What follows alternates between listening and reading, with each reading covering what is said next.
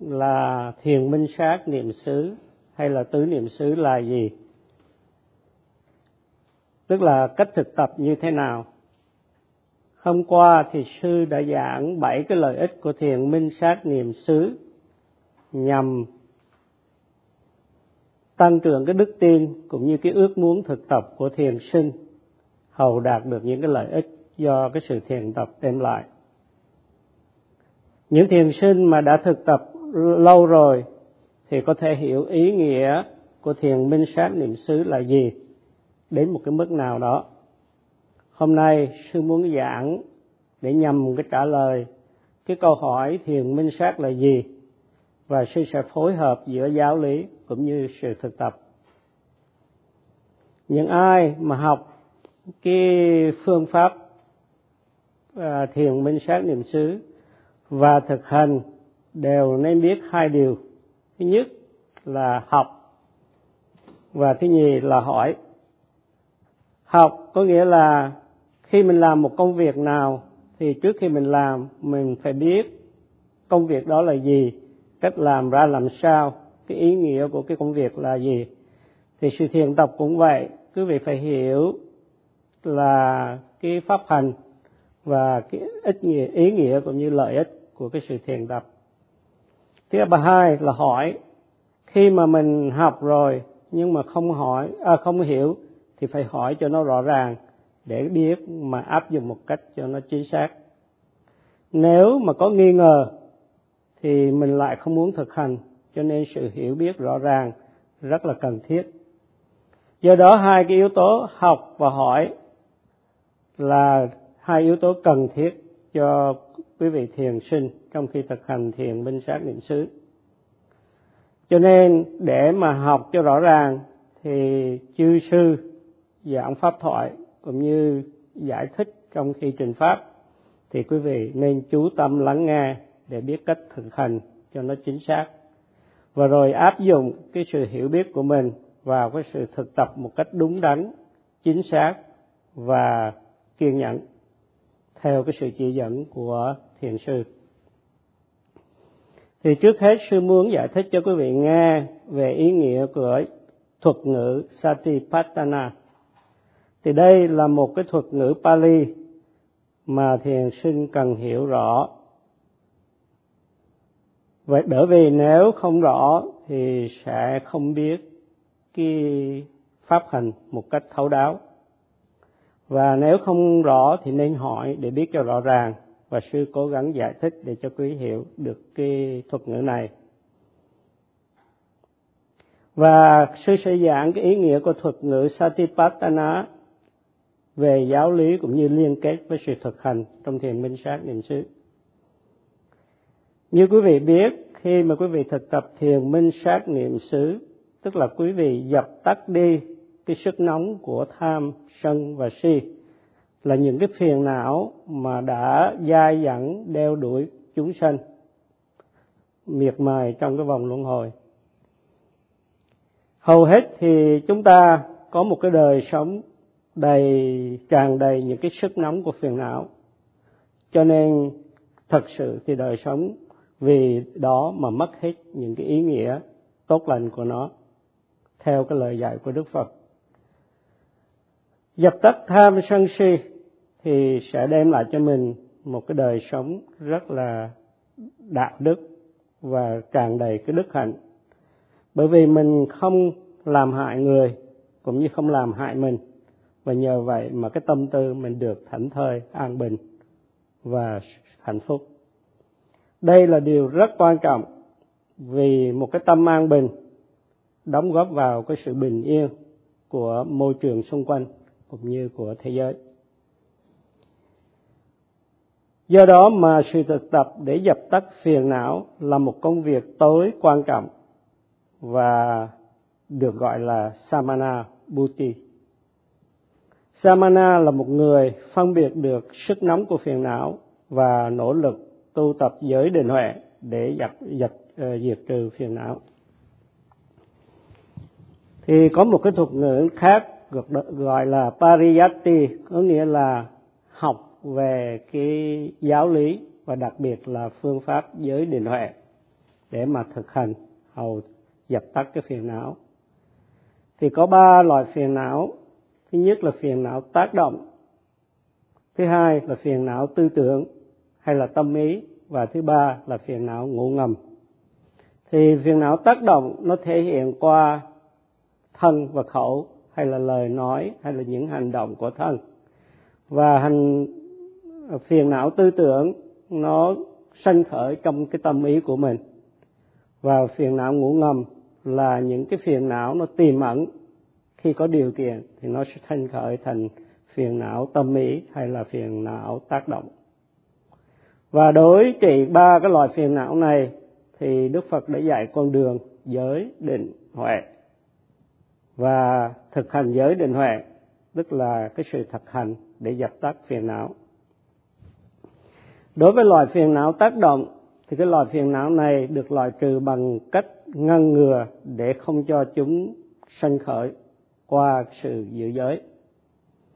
Một người nhờ giữ giới thì tránh làm những cái điều sai lầm qua thân và khẩu, cho nên sẽ không có phiền não tác động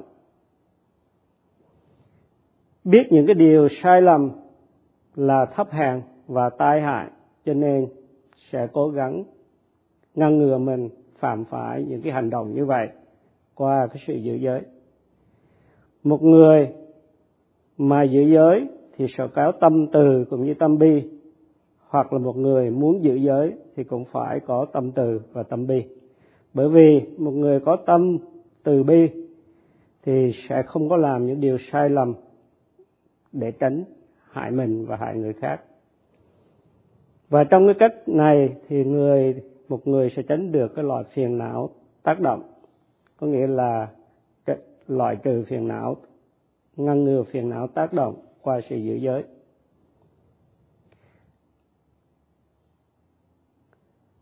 Khi một người mà cố ý, có chủ ý tránh những cái sự sai lầm qua thân và khẩu thì sẽ không có nói những cái lời nó không có đúng hay làm những cái hành động tệ hại.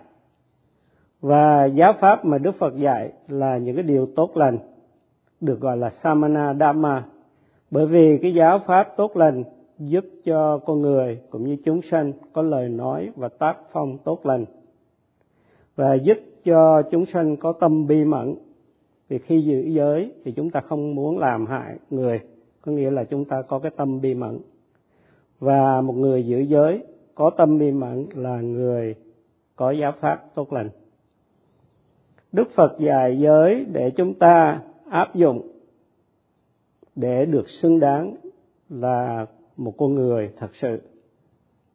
Tuy nhiên đây chỉ mới là căn bản à, mà thôi. Bởi vì giới chỉ tránh được những cái phiền não tác động qua thân phần khẩu chứ chưa tránh được cái phiền não sanh khởi trong tâm ý của, của mình. Do đó mà một người cần phải thực hành thêm nữa để tránh được cái loại phiền não tư tưởng hay trong tâm lý tâm cần được kiểm soát bởi vì nếu không được kiểm soát nó sẽ chạy đi đo đây. Thiền sinh tuy ở thiền viện tham dự khóa thiền nhưng tâm ý chạy khắp nơi. Những cái bậc cha mẹ mà không biết dạy dỗ con cái thì con cái của mình sẽ chơi bời, leo lỏng với bạn bè xấu, nên trở thành hư hỏng. Tương tự như vậy, tâm mà không được kiểm soát sẽ chạy theo dục lạc, sân hận, thù ghét, ngã mạn, ganh tị, buồn xỉn, vân vân. Và một cái tâm mà với những cái trạng thái Ờ, bất thiền như vậy thì là một tâm hư hỏng, giống như một đứa trẻ hư. Tâm nên được kiểm soát qua thiền vắng lặng cũng như thiền minh sát niệm xứ. Một người hành giả tập thiền vắng lặng thì giúp tâm gom tụ gom tụ trên cái đề mục. Nên tâm không muốn hãm hại, trộm cắp, tà dâm, vân vân. Nhờ vậy mà tâm được an tĩnh có giới, có tâm an tịnh, thì thân khẩu ý nhờ đó được trong sạch. Và người đó trở thành một cái người đích thực vì có lòng tự ái cũng như cái tâm an bình. Nhờ vậy mà người đó được gọi là một người ngăn ngừa phiền não nhờ thực hành giới và thiền vắng lặng. Khi mà phiền não quá độ sinh khởi trong tâm nhưng mà chưa bộc lộ ra ngoài thành phiền não tác động thì cái loại phiền não tâm ý này có thể được ngăn ngừa nhờ cái thiền tập uh, thiền à, vắng lặng hay là thiền minh sát niệm xứ.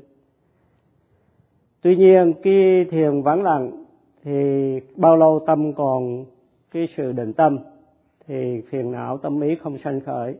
Nhưng mà những cái yếu tố ngủ ngầm những cái phiền não ngủ ngầm vẫn còn đó. Cho nên khi gặp điều kiện thì nó sẽ sanh khởi trở lại.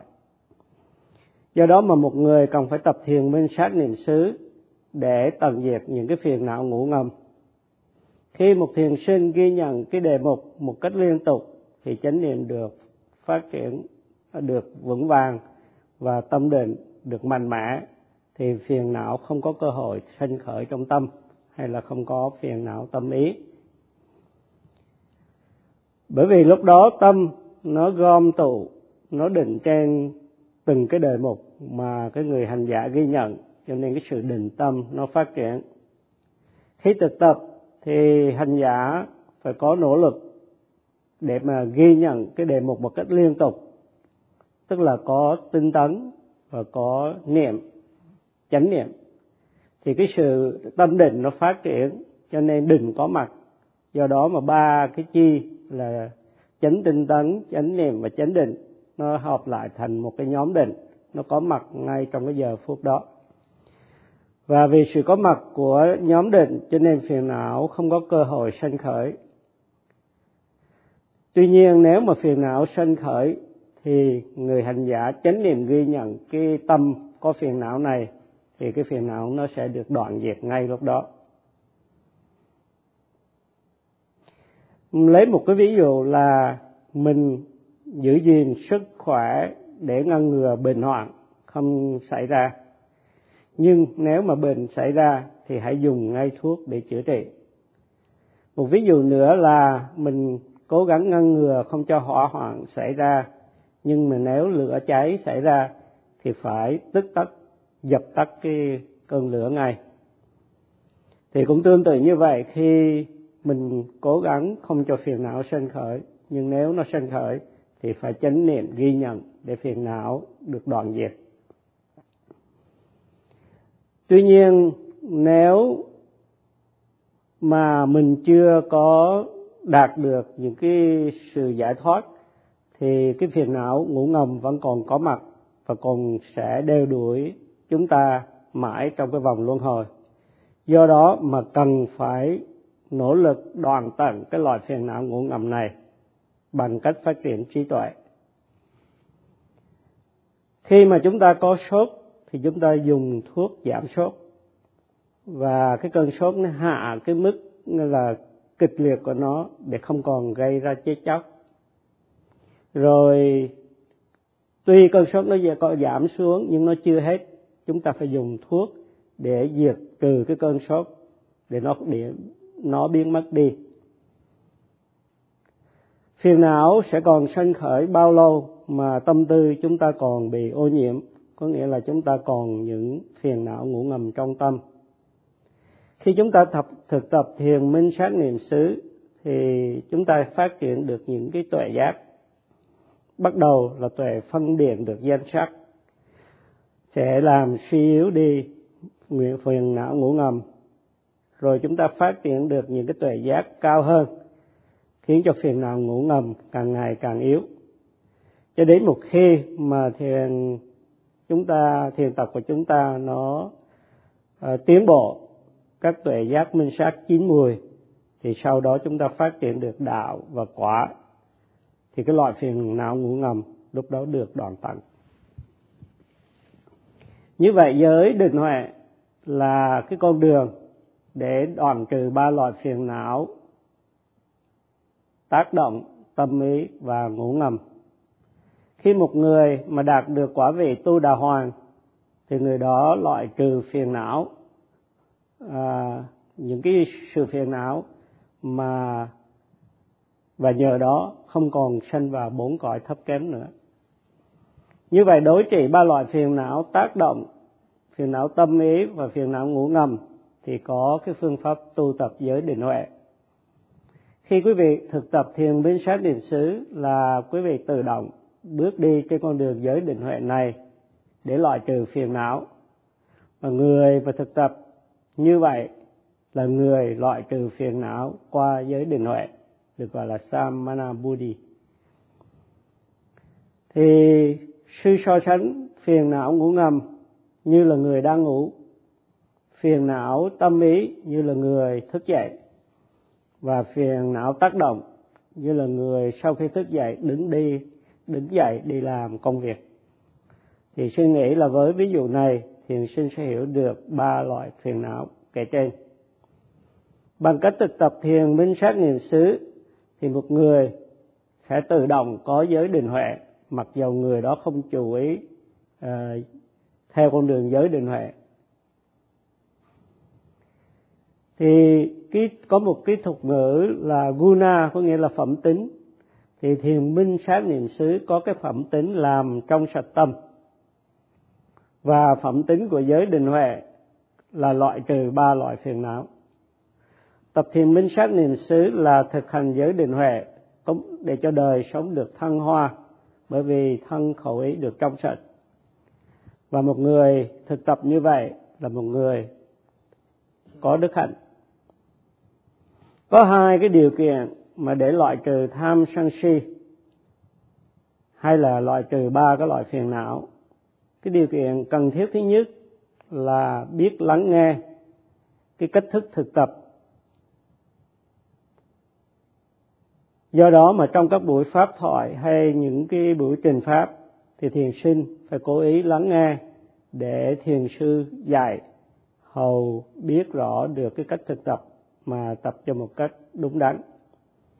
Và cái điều kiện thứ hai là phải tập một cách nghiêm túc khéo léo có tầm và tấn.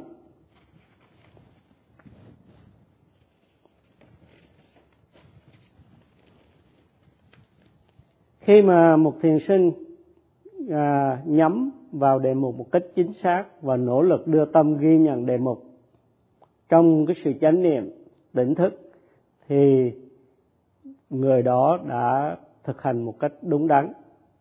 Và một người thiền sinh thực tập với hai cái điều kiện vừa kể trên thì sẽ đạt được những cái sự lợi ích qua cái sự thiền tập.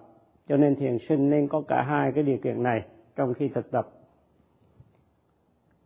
Thiền sinh đến dự tham dự khóa thiền ở đây có thể có nhiều cái mục đích khác nhau khi mà ghi tên tham dự khóa thiền. Tuy thiền sinh có nhiều mục đích khác nhau khi tham dự khóa thiền, nhưng mục đích của thiền minh sát là loại bỏ ba cái loại phiền não kể trên, tức là phiền não tác động, phiền não tâm ý và phiền não ngủ ngầm. Bởi vì ba cái loại phiền não này nó có mặt, cho nên đức phật mới dạy con đường giới định huệ hay là pháp hành thiền minh sát niệm xứ để cho chúng sanh đối kháng và đoạn trừ ba cái loại phiền não này hầu à, diệt trừ cái sự khổ đau và được giác ngộ. Và để có tuệ giác cũng như phát triển được đạo tuệ thì thiền sinh bắt buộc phải tập giới định huệ hay là thiền minh sát niệm xứ. Do đó khi mà chư thiền sư dạy thì thiền sinh phải lắng nghe một cách kính cẩn để hiểu biết rõ ràng phương pháp thực tập. Và rồi, hạ thủ công phu thực tập liên tục để phát triển chánh niệm vững vàng trong từng giây, từng phút. Thì một người thiền sinh mà thực tập như vậy với hai điều kiện này, thì đó là một người thiền sinh đích thực. Và một người thiền sinh đích thực thì sẽ chắc chắn gặt hái được những lợi quả, cái ích lợi của cái sự thực tập và ngày mai thì sư sẽ dạy cái phương pháp thực tập, áp dụng cái phương pháp như thế nào để đạt được những kết quả trong cái sự thực tập của mình. Sẽ chấm dứt bài pháp thoại ở đây.